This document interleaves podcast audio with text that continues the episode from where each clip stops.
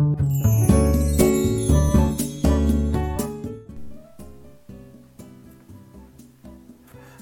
い、えー、皆さんこんにちは、えー、ここならという、えー、プラットフォームで、えー、心理カウンセラー勇気づけカウンセラーをしてます、えー、俊介と申します、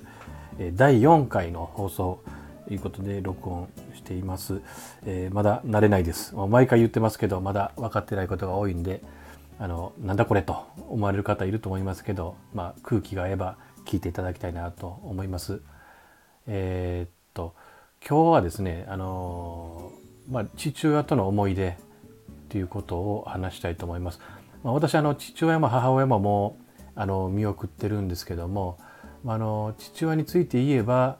まあ、本当にこう厳しい父親で、まあ、とにかくその仕事から帰ってくるということ自体がもう怖かったというかビクビクしてたなんかそんな思い出が小さい頃、まあ、ありました。で、まあ、ところが学生ね大学以降になってくるともうあまりそういった厳しいところはなくなってもうその辺は父は偉いなと思うんですけどやっぱあの大学入ったらもう俺はいらんこと言わんからなって言うてた通りにしてくれたと言いますか、まあ、パタッとこう方針を変えたという言葉の印象に残ってます。でねそんなまあ厳しい父親だったんですけどもあの小学校えー、と4年生ですかねあの夏休みの宿題であのなんかこう工作を作って提出しないというのいけないというのがあったんですけどね皆さんも経験あると思いますけど、まあ、普段、まあそんなんね父親怖いんで、まあ、あの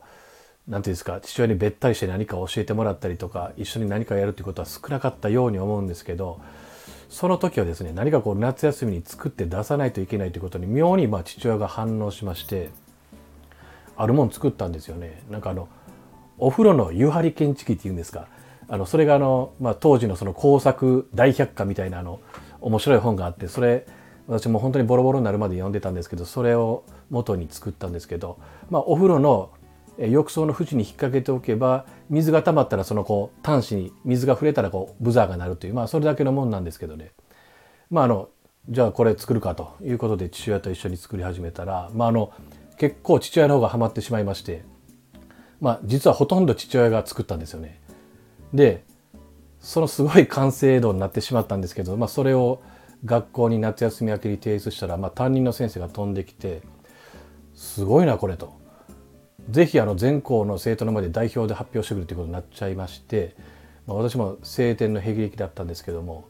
まあ、あの発表することになりました。でもその発表が決まってからっていうのが初めて経験する何て言うんですかその人前で何かやらないといけないプレッシャーっていうんですかねそれにこう押しつぶされそうになる経験をその小学校の4年生ながら初めて経験して非常に今でもその感覚を覚えてるんですけどいよいよ当日になって、まあ、発表はねなんとかうまいこと言ったんですけど、まあ、そのそこに至るまでに、まあ、発表用の原稿を作って、まあ、父親と母親の前であの小さな家でねあの部屋の中で立って原稿を、まあ、直立不動で私が読まされてでそれをまあ父親がまたいろいろ意見を言うとかいうことも、まあ、今となっては微笑ましい、まあ、思い出なんですけどもね。あのそういうことがありました、まあ、父親の方が、まあ、本気になってほぼ父親が作った作品なんですけど、まあ、学校で発表しちゃったというお話です。な何が言いたいかっていうとねやっぱりあの家族関係でもいろんなことがあると思うんですよね。今現在でもお父さんとの関係とかお母さんとの関係とかねその他の家族との関係でもあの悩んでおられる方はたくさんおられると思うんですけどねあの関係性っていうのはやっぱりあの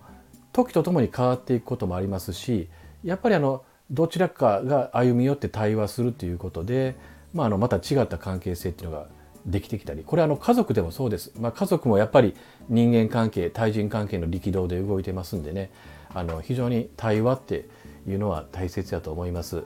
あのまあ私もこういう仕事してますので、まあ、家族だから仲良くしないといけないとか家族だからあの一緒にいないといけないとかっていうそういうまあ、えー、ステレオタイプ的なことをこう杓子定規に言うつもりはないんですけども、まあ、今そこまでいかなくてもちょっと、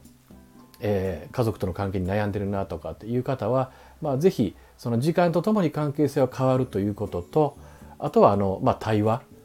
のきっかけをつかむように、まあ普段からちょっとアンテナを張っておいてほしいなというふうに思います。はいだからこんな感じでちょっと思いついたことをまたあの話していきたいと思いますのであの空気感が合いましたら、えー、ぜひあのまた継続して聞いてください。であのレターっていうんですかねそのメッセージなんかもあのいただけたらまたそれをもとにお話しできることあれば話したいと思いますのでよろしくお願いします。ありがとうございます。俊介でした。